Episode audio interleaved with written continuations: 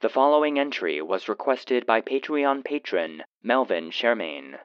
The database thanks you for your continued support. Warning. The SCP Foundation database is classified. Access by unauthorized personnel is strictly prohibited. Perpetrators will be tracked, located, and detained. Item number SCP 877 Object Class Euclid Edit Keter Special Containment Procedures all copies of SCP-877 are to be kept in electromagnetically sealed containers in the Site-19 storage vault. Containers are to be fitted with radio receivers set to scan all frequencies for incoming or outgoing transmissions. A log of previously used frequencies is to be kept on file. Any transmission from any copy of SCP-877 is to be reported immediately to Site-19 Command. All efforts are to be made to capture as many specimens of SCP-877 as possible to determine any of the object's other abilities. Description SCP-877 is a set of 4 Edit is a set of 10 Edit 12 microchips acquired between 1990 Redacted. and 2000 Redacted. from the cerebral cortices of different small mammals.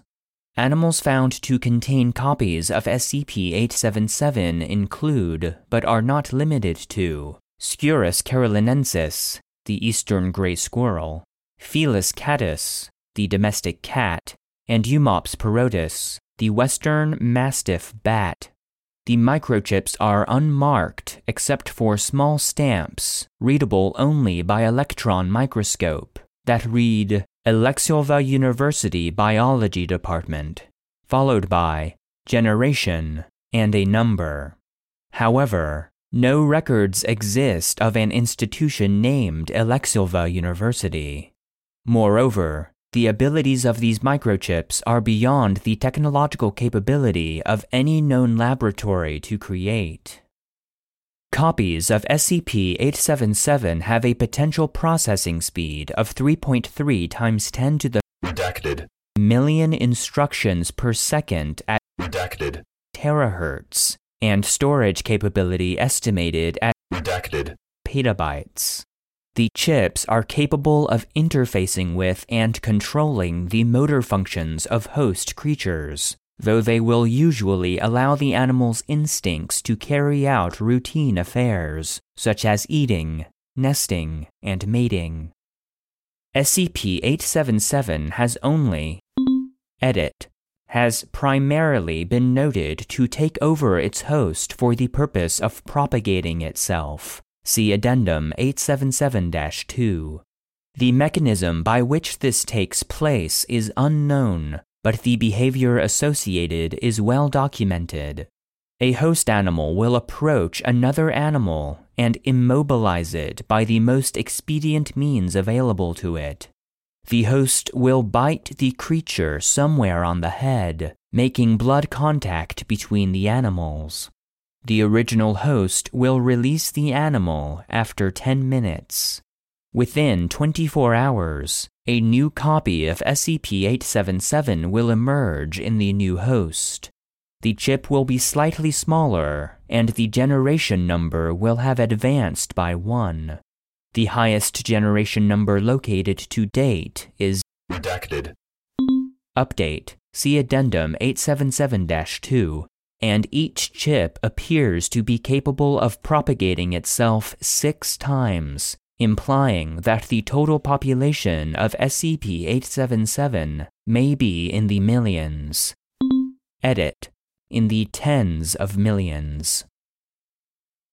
Addendum 877 1 Recovery Log The first copy of SCP 877 located was discovered by zoological researchers at the University of Redacted. in Tennessee in 1990 Redacted. during a typical dissection.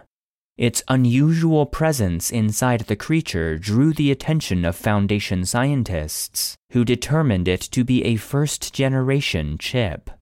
Analysis of unusual energy readings from the chip led to scanning for radio transmissions with a frequency of redacted, leading to the capture of two more chips. Instances of SCP 877 began changing frequencies repeatedly. However, having several specimens in captivity made tracking easier. Addendum 877 2 Update Log February redacted, 2011 10th specimen acquired. During testing, a major spike in radioactivity was recorded on several different frequencies.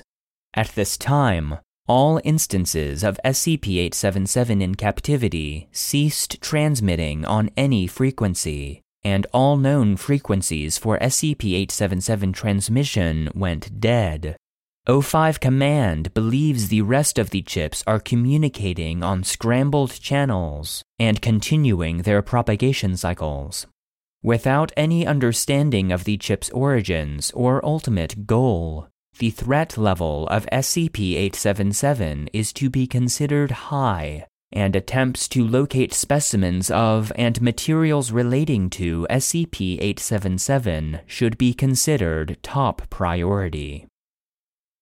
August redacted, through redacted, 2011. On two separate occasions within a week, Reports were received of attacks against isolated humans by clusters of animals of different species working together. A single specimen of Didelphis virginiana, the North American opossum, was captured. Presence of SCP 877 confirmed during dissection. Reclassification to Keter requested. August redacted, 2011. Keter reclassification denied by O5 command. September redacted, 2011. Another attack involving SCP 877 recorded. Two Boston Terriers, four squirrels, and a garter snake cooperated in attacking an 11 year old child who had strayed into a wooded area near her home. Using radio frequency tracking, the two terriers were contained. Presence of SCP-877 was confirmed by dissection.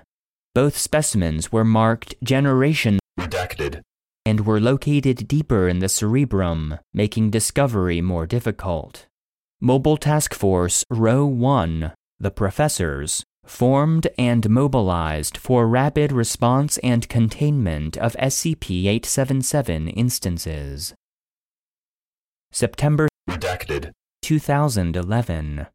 After reports of unusually violent behavior, the victim of the previous SCP 877 attack was brought in by Foundation researchers.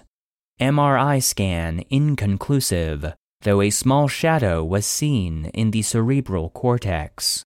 Researchers confirmed that the object was most likely SCP 877, given its consistent shape and location during multiple scans, though definite identification would not be possible while the subject was still alive due to the chip's placement.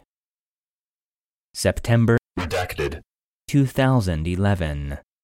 Keter reclassification approved by O5 Command.